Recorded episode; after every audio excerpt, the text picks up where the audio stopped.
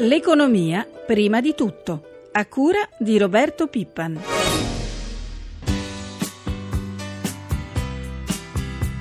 Stiamo lavorando sugli aspetti tecnici di questo procedimento, che è un procedimento complesso e che può vedere il contributo anche da parte delle aziende. E in questo senso è complesso sul piano tecnico. Stiamo lavorando anche con il Ministero dell'Economia e delle Finanze per fare una proposta che abbia tutte le caratteristiche di robustezza, non solo finanziaria ma anche giuridica, per poi presentarlo alle parti sociali. Buongiorno, buongiorno, a tutti i nostri ascoltatori da Roberto Zampa, il ministro del lavoro Enrico Giovannini, l'avete appena sentito, è stato chiarissimo, il Ministero del Lavoro sta lavorando appunto ad un contributo da parte delle aziende. Parliamo naturalmente delle ipotesi di una specie di ritorno in grande stile, direi, delle pensioni di anzianità, ovvero quelle anticipate rispetto a quelle di vecchiaia. Ne parliamo subito col nostro primo ospite, si tratta dell'economista Pietro Garibaldi. Buongiorno. Buongiorno a voi. Allora, professore, si potrebbe andare in pensione su base volontaria due o quattro anni prima dell'età anagrafica attuale, che ricordiamolo, quest'anno è 66 anni e tre mesi, grazie a un intervento congiunto dello Stato, del lavoratore e della stessa azienda, ovvero l'assegno anticipato potrebbe essere pagato dall'azienda con un contributo dello Stato sotto forma di prestito previdenziale prestito che eh, il lavoratore eh, poi dovrà restituire senza interessi, comunque in tempi molto lunghi. Che ne pensa? Ma, ehm, ovviamente, come ha detto il Ministro, dobbiamo aspettare i dettagli eh, tecnici. Il, il, problema sappiamo che è un problema molto grande è il problema dei disodati, quei lavoratori che a un certo punto della loro carriera, verso la fine della loro carriera, si trovano senza né pensione né lavoro né sostegno di disoccupazione, quindi sono persone a rischio di povertà. Il problema è grosso, è stato nato dopo la legge Fornero, è stato affrontato in questi anni con interventi ad hoc, una serie di interventi di salvaguardia a singole persone. A me sembra che reintrodurre le pensioni di anzianità to cure sia un passo che l'Italia non si possa permettere. Eh, quindi questo bisogna stare molto attenti, bisogna ovviamente vedere la soluzione che proporrà il Ministro.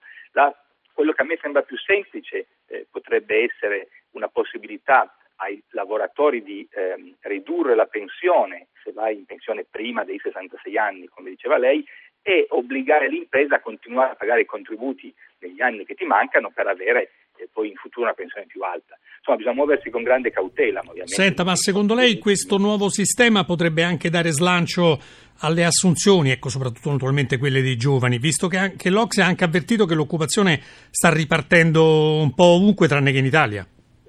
Ma eh, perché indubbiamente è vero che in Italia eh, le, le, imprese, impiegate e imprese grandi usavano i prepensionamenti come eh, un modo per, in, per, ridurre la forza lavoro e quindi potenzialmente introdurre nuovi giovani. Questo si è bloccato con la riforma. Ma io penso che eh, per far ripartire il mercato del lavoro eh, servano altri interventi, dobbiamo aspettare, avere fiducia magari nel Jobs Act che eh, preparerà eh, la nuova segreteria di Renzi per adesso pensare che eh, si risolva con le pensioni di anzianità l'occupazione dei giovani è illusorio.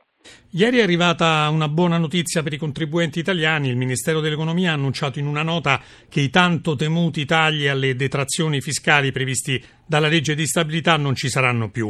Quindi le detrazioni su mutui, polizze vita o spese sanitarie non scenderanno, come purtroppo sembrava inevitabile, dall'attuale 19 al 18%. Ecco, le risorse sembra arriveranno dalla spending review. Beh, queste due dette eh, prendiamola per quello che è un stato, hanno deciso di, di, cancellare un aumento di tasse, perché quello è la riduzione delle tasse, era un aumento di tasse, quindi ehm, in realtà il Paese ha bisogno di una riduzione delle tasse, non di cancellare aumenti, ma è una direzione, eh, è un passo in una direzione giusta. Ovviamente le risorse della spending review di cui tutti quanti eh, abbiamo grandi aspettative, bisogna eh, far sì che siano concrete.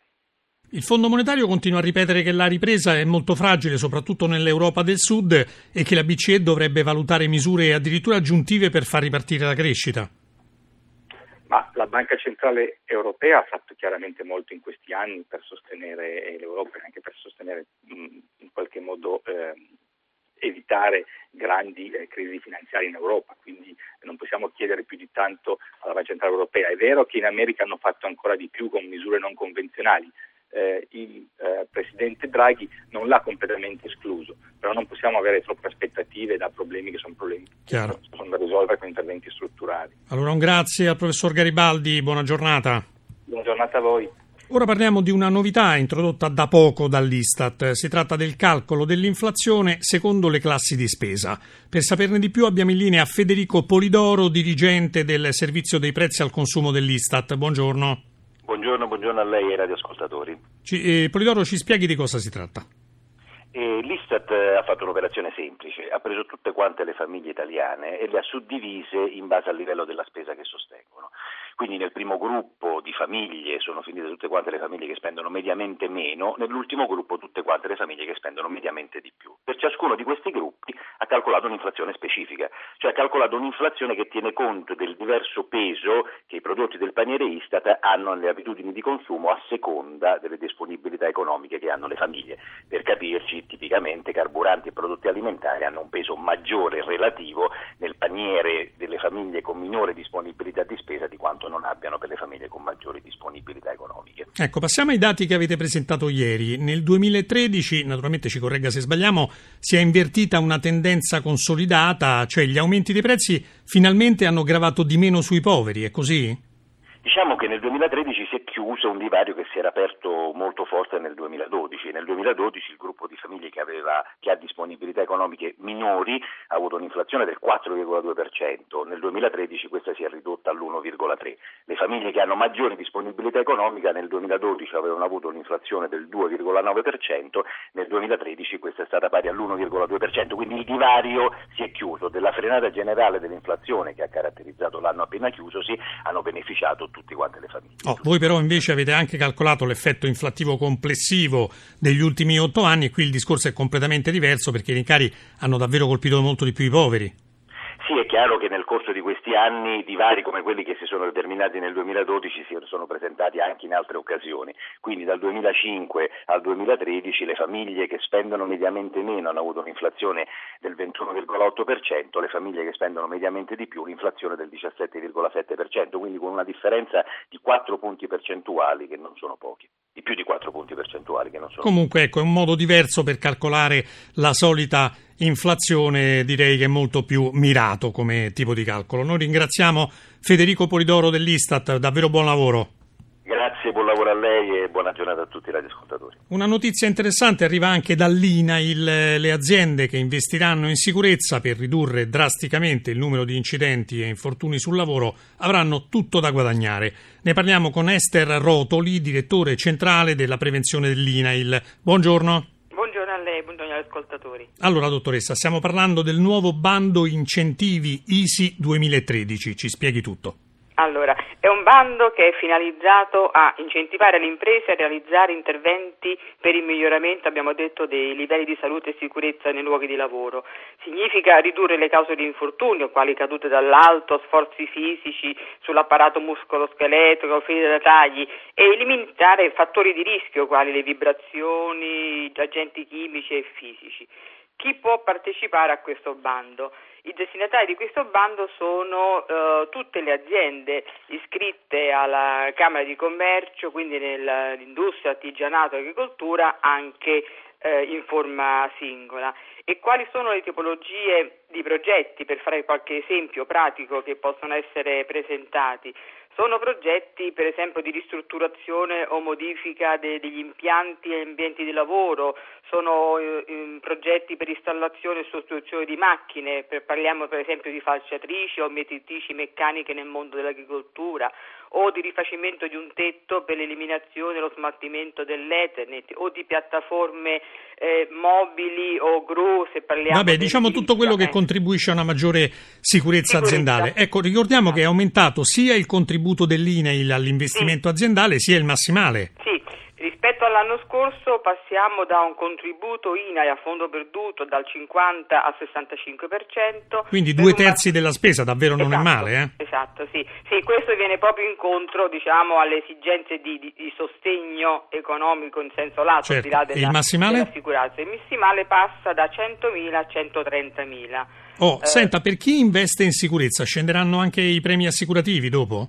Eh, diciamo che è un effetto indotto Esatto, noi soliamo dire che investire in sicurezza conviene perché ovviamente al di là di quelli che sono i principi etici e sociali verso il lavoratore c'è un beneficio anche per il datore di lavoro in termini di competitività, miglioramento della produttività e poi anche come conseguenza finale sul premio INAI perché avere meno infortuni significa avere una riduzione del premio perché c'è un andamento infortunistico che ovviamente è più basso. Questo poi, eh, se parliamo poi della legge di stabilità che già dal 2014 introdurrà dei benefici sui premi, ecco che diciamo, il parallelismo è ancora Chiaro. più evidente. Rapidamente, signora, vogliamo ricordare numero, un numero telefonico e anche il sito internet dell'INAIL Sì, per ricevere ecco, informazioni. Sito, noi abbiamo diversi canali di assistenza perché ancora di più quest'anno noi vogliamo aiutare le imprese a, a partecipare a questo bando e come? Diversi canali parliamo del contact center INAIL 804 164 è il numero del portale INAIL www.inail.it dove ci sono tutte le informazioni sul bando, i moduli e le modalità operative. Come si fa per accedere? Bisogna Eh, signora, magari questo ne parleremo un'altra volta. Il tempo, Sì. ahimè, è scaduto, ma credo che eh, dal sito e dal vostro numero Sì, di telefono gli imprenditori avranno tutte le informazioni necessarie e indispensabili. Noi ringraziamo Esther Rotoli dell'INAIL per essere stata con noi. Buongiorno. Buongiorno. Prende il via stamane a Davos, in Svizzera, il tradizionale Forum economico mondiale. Per capire quali saranno gli argomenti di discussione tra capi di Stato e di governo, economisti, banchieri, imprenditori e analisti finanziari, ci colleghiamo con la nostra inviata tra le montagne svizzere, Elisabetta Tanini. Buongiorno. Buongiorno Roberta, a te e agli ascoltatori. Allora, quest'anno speriamo davvero non si parli più soltanto di crisi.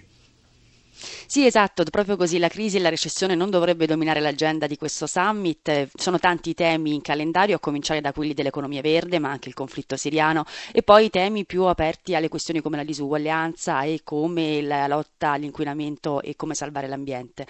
Anche gli ospiti quest'anno la composizione è un po' diversa.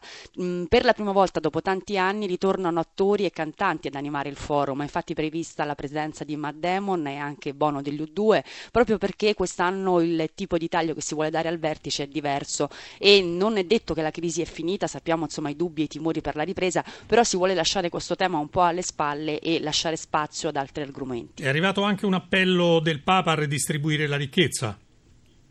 Sì, esatto, proprio così. Il Papa ha detto che la ricchezza deve essere a servizio dell'umanità e non la deve governare. Un appello che è arrivato due giorni dopo una ricerca che è stata pubblicata proprio in occasione di questo forum.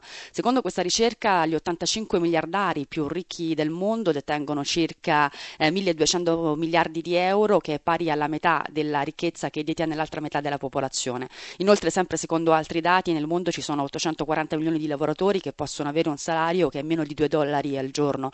Quindi, di nuovo, in questo forum se ne era già parlato anche nelle scorse edizioni, però in maniera particolare in questo si parlerà di come cercare di ristribu- ridistribuire questa ricchezza e come far sì che grandi colossi come Google e mm, i le grandi società informatiche riescano a pagare anche il fisco. Diciamo, sappiamo molto spesso è proprio questo anche uno dei problemi, quella della regolamentazione del fisco, riuscire a ridistribuire la ricchezza soprattutto nei, nei confronti dei paesi più poveri. Allora un grazie anche ad Elisabetta Tanini, buon lavoro.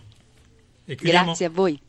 Chiudiamo come al solito con i mercati finanziari, ci colleghiamo con la nostra redazione di Milano. Paolo Gira, buongiorno. Buongiorno, buongiorno a tutti voi. Come vanno stamane le borse asiatiche? Beh, vanno bene, sono tutte in territorio positivo. Tokyo ha chiuso con un progresso dello 0,16%, Hong Kong manifesta a metà seduta un incremento dello 0,30%, la migliore è comunque Shanghai che sta mettendo a segno un progresso dell'1,75%. Previsioni per l'apertura in Europa? Moderatamente positive, Milano è vista in avvio di contrattazione con un progresso tra lo 0,10 e lo 0,20%. Si attendono dati importanti oggi? Beh, diciamo che c'è un'importante riunione, quella del Consiglio direttivo della Banca Centrale Europea a Francoforte. In tarda mattinata la Banca d'Italia pubblicherà la bilancia dei pagamenti e in più la posizione patrimoniale estera dell'Italia. Un flash su euro e spread. Lo spread riparte questa mattina da 208 punti base, euro contro dollaro a 1,3550. Grazie Gila, la nostra rubrica economica termina qui, ringraziamo Francesca Librandi per l'assistenza al programma, linea di nuovo a prima di tutto, una buona giornata ai nostri ascoltatori, da Roberto Zampa.